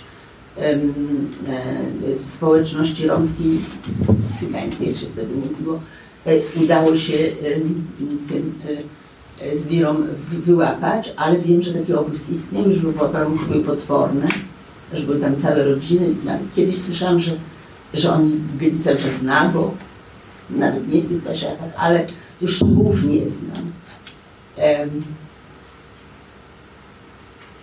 W, w każdym razie to jest, to jest smutne, że, że o tym się nie dość wie, bo po prostu em, ch- chyba no to w ramach mitów PRL-owskich to II wojna światowa do, dotknęła, ale ona oczywiście ja, dotknęła Polski w sposób niewspółmierny, nawet zresztą Europę, ale, ale, y, ale tym niemniej dotknęła nie tylko tak zwanych rdzennych Polaków. A y, jeszcze na, te, na temat y, deportacji z Francji, no to Francja ma e, bardzo taką już dobrą tradycję e, deportowania. Oni mają też obrzydliwą kartę z II wojny światowej i oni zamykali w, w tymczasowych obozach na przykład wszystkich Dąbrowszczaków, którzy z Hiszpanii e, przemieścili się do nich. No, po prostu, że tak powiem, to o, o, oni są już, e, nie wiem jak to powiedzieć, mają tradycję, albo że jakoś są, może, może to ich znieczuliło na taką sytuację. No, o, o tych e, rzeczach zło- nie ze wszystkim wiedziałam. A teraz e, jeszcze e, byłoby dla mnie e, bardzo ważne, e, bo od początku jakoś jak słyszę Panią, to nazywa pytanie, e, na ile Pani ze swoim wykształceniem jest akceptowana przez pozostałych Romów, czy Pani nie, nie, nie bywa, że, że Pani przez nich też jest trochę uważana za, nie może trochę zdrajcy, nie wiem, albo pewnie, pewnie Pani styka się z krytyką. Też tutaj w tym filmie, no to był młody człowiek, który, który miał bardzo dużą świadomość ważności e, edukacji, e, a, a ja bym chciała wiedzieć, jak to się dzieje, że, że właśnie jest stosunkowo chyba mały, małe znaczenie przywiązywane e, jak do edukacji. Ja w swoim życiu zetknęłam się gdzieś, to musiało być, w podstawowej szkole em, uczyłam się naprzeciwko Pola Mokotowskiego i pojawiła się, pojawiły się w naszej szkole dzieci z, to była grupa em, takich no, e, rodzajów zespołu pieśni i tańca cygańskiego, która gdzieś tam zdobywała na Polach Mokotowskim, e, wtedy były domki fińskie. W każdym razie e, pojawiły się i ta, ta dziewczynka się pojawiła na kilka miesięcy wszystkiego. I taka była, nawet siedziałam z nią w ławce i zaprzyjaźniłyśmy się, ale, ale ona nie była zainteresowana. Ona była strasznie zajęta tym, że właśnie jej przedziurkowano uszy, miała mieć włożone kolczyki i no, y, więc nie wiem, czy, czy y, to, to szkoda. A tam też tam śledzę teraz w radio y, tą audycję też właśnie dofinansowywaną z, e, e, znaczy serię audycji dofinansowanych ze środków unijnych na temat e, Romów, które niestety są bardzo krótkie takie fragmenty. Już też dowiedziałam, że jest właśnie ten e, funkcja asystentki dzieci romskich. No to powinno być, to przecież jest coś tak oczy- oczywiście potrzebnego, że szkoda, że się o tym więcej mówi. No, w oczywisty sposób jest, e, no, no bardzo mnie ciekawi właśnie ten, kwestia tego stosunku do edukacji od strony społeczności romskiej. Wiele wątków. Ja mam nadzieję, że ja wszystko zapamiętam i tutaj nam Państwa pomoc. Hotel najpierw, dobrze, hotel. E, Tak, wystosowa- wy, wy, wystosowałam pismo do, oczywiście do kierownika e, hotelu, także do ambasady. Otrzymałam przeprosiny.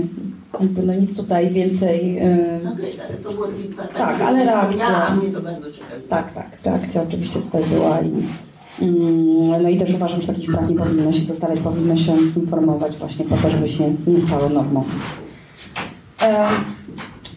Kolejne pytanie dotyczyło obozu. Tak, Romowie, podobnie jak Żydzi, byli na tej liście skazanych na całkowitą zagładę i w komentarzu ustaw norymberskich znalazł się zapis dotyczący Romów, którzy byli pot- potraktowani dokładnie tak samo jak Żydzi, tak? Pozbawianie obywatelstwa, zakaz małżeństw z e, osobami nieromskiego pochodzenia, bo tu się wszystko działo analogicznie. E, Romów mordowano e, w obozach koncentracyjnych, umieszczano w obozach pracy. Symbolem zagładem oczywiście stał się Auschwitz-Birkenau i obóz. Familienzigeunerlager, który był na terenie obozu, y, specjalnie wydzielonym obozem dla Romów, tam zwożono Romów z całej Europy. I tam 2 sierpnia 1944 roku, po kilkunastu miesiącach fu- funkcjonowania, istnienia tego obozu, pozostałych przy życiu spalono w komorach gazowych podczas jednej nocy, z 2 na 3 sierpnia. Ale oprócz tego Romowie byli w gettach żydowskich, oprócz tego byli w pozostałych innych obozach, jak Bergen-Belsen, Dachau, e, te- Treblinka, e, Bełżec, prawda? O tym się nie wie, o tym się nie mówi.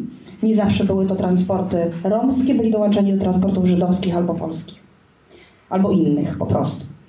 Ale także, także, także tam się znajdowali Romowie polscy, byli głównie mordowani w ramach programu, tak zwanego programu pozaobozowej eksterminacji, czyli mordowano ich tam, gdzie ich zastano, czyli całe tabory mordowano w, w lasach. Mordowano także zasymilowaną, zintegrowaną społeczność osiadłą.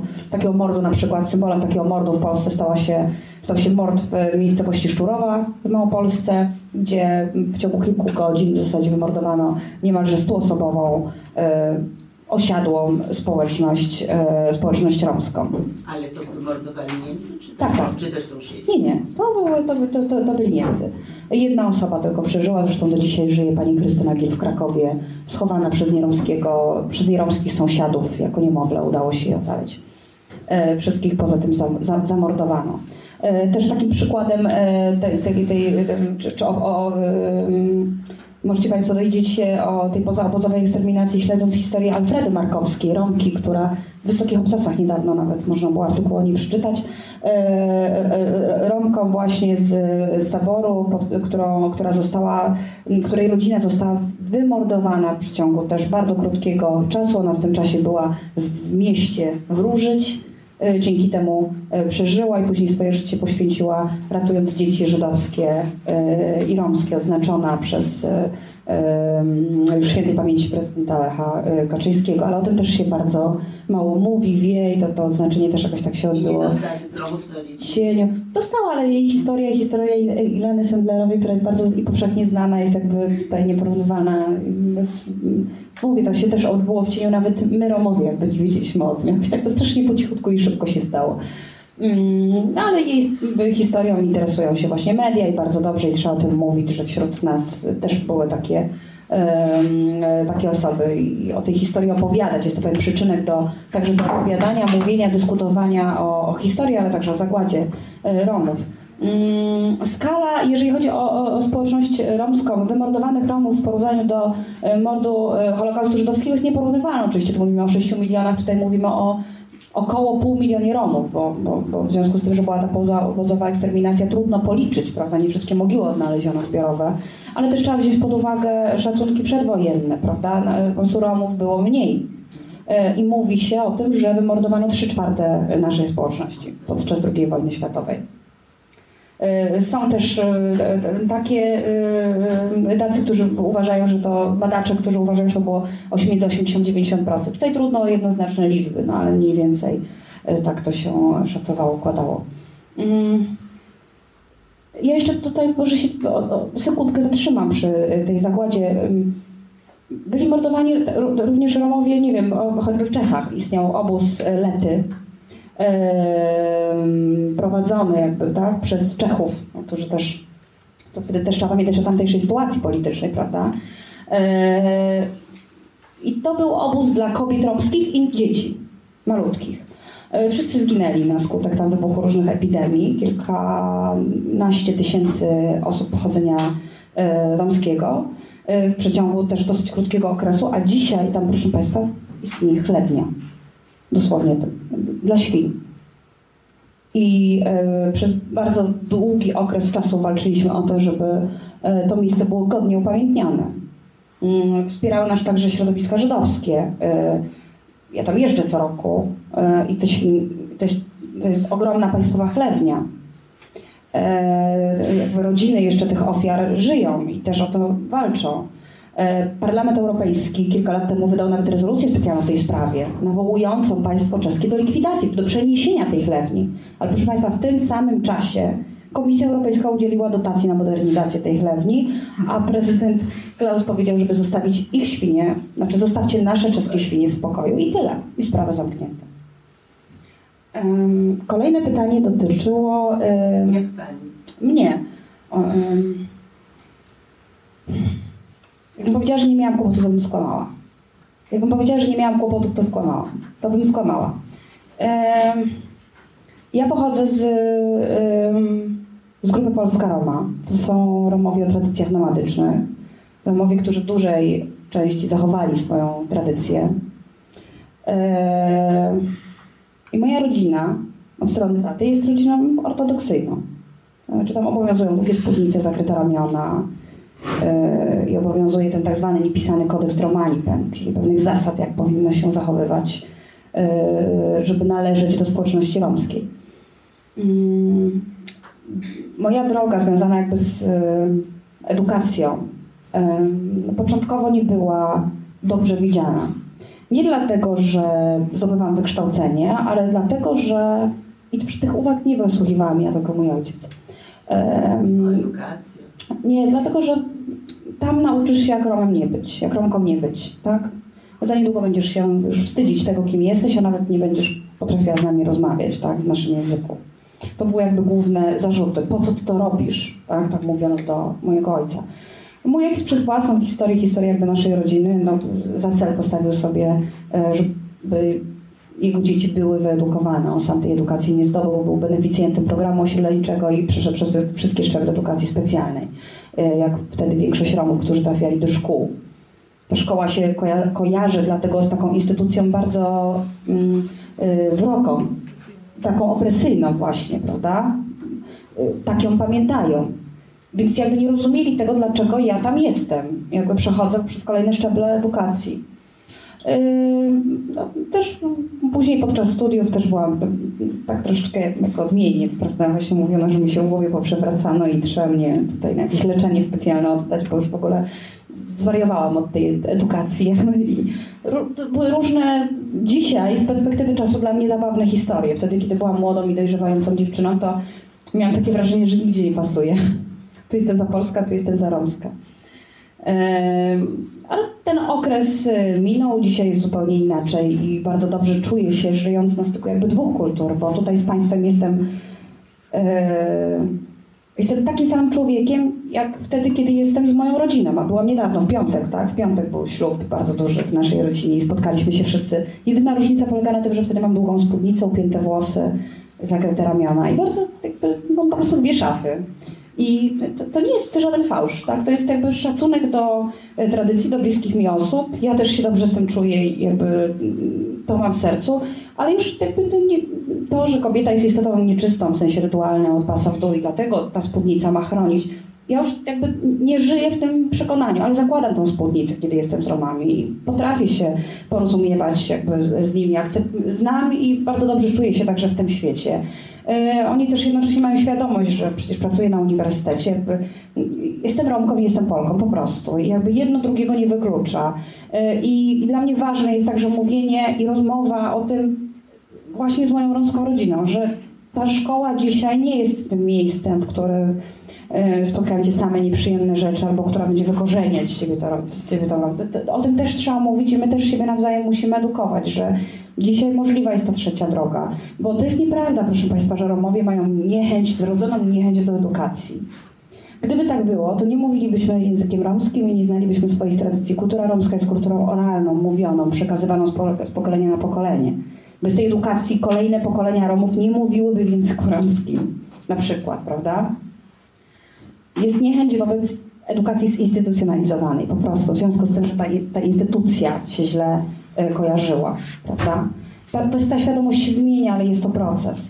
Ja bym chciała mieć czarodziejską różdżkę i dotknąć y, czegoś, co spowodowałoby, że wszyscy bylibyśmy lepiej wykształceni, bo to jest jedyna droga do tego, żeby podnieść nasz status społeczny i tym samym poprawić sytuację społeczną i relacje między Romami i nieromami. Ja to jestem przekonana. A czy kiedykolwiek na jakiejkolwiek uczelni był lektorat języka romskiego dla gadziów? Czyli otwarcie w drugą stronę? Nie, bo też nie ma jakby wśród nas jest coraz więcej osób wyedukowanych, tak? ale to jest wciąż relatywnie mała liczba takich osób, prawda? To jest nowa tendencja. No, mówimy dzisiaj o tym, że mamy y, tam kilkudziesięciu albo nawet kilkaset studentów, prawda, romskiego pochodzenia i tak dalej. To jest wciąż kropla w morzu. Nie ma osób do tego przygotowanych. Dlaczego nie ma na przykład otwartego lektoratu języka cygańskiego na UW? A kto miałby jego uczyć? Właśnie o tym mówię, że nie ma jakby osób, które są przygotowane do tego typu edukacji. Dzisiaj w Polsce nie ma przepisów dyskryminujących mniejszości, w tym mniejszość romską. Nawet w szkołach można uczyć y, y, w języku romskim, prawda? Tylko kto ma to robić? Znaczy przepaść między teorią a praktyką jest duża. Jakby przepisy nie gwarantują wszystkiego. Do tego trzeba czasu, moim zdaniem, po prostu. Ale jeżeli był kiedyś lektorat języka migowego na przykład, kiedyś na UJ był lektorat scenografii, to lektorat języka cygańskiego jest niemożliwy, dostępny dla wszystkich studentów. No ale znaczy, ja mówię, kto miałby go uczyć? Skoro my borykamy się z osoby w wieku e, produkcyjnym i starszego pokolenia, mówimy o 90% analfabetyzmie. Że kto miałby uczyć tego? To, że się mówi w języku romskim, to nie znaczy, że ma się. To, że my mówimy w języku polskim, to nie znaczy, że możemy uczyć obcokrajowców mówić po polsku. Do tego też są potrzebne odpowiednie kompetencje. Dlatego na przykład mówimy, że y, imigrantów, czy osób z innych krajów, czy, czy, czy osób posługujących się innym niż polskim językiem nie mogą uczyć poloniści. Należy uczyć języka polskiego języka obcego, podobnie romskiego jako języka obcego. A z tym się człowiek nie rodzi, tego się człowiek uczy. Dziękuję Państwu bardzo. Nie ma już więcej pytań, prawda? Dziękuję Państwu bardzo.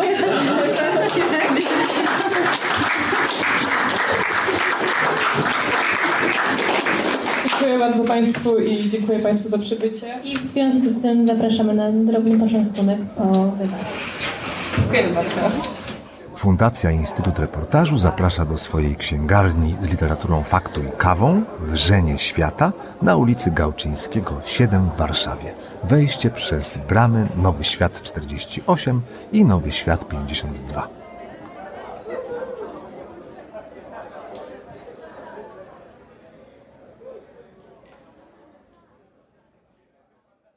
Zapraszam do słuchania pozostałych podcastów Wikiradia. Można znaleźć je na stronie podcasty.info ukośnik Wikiradio.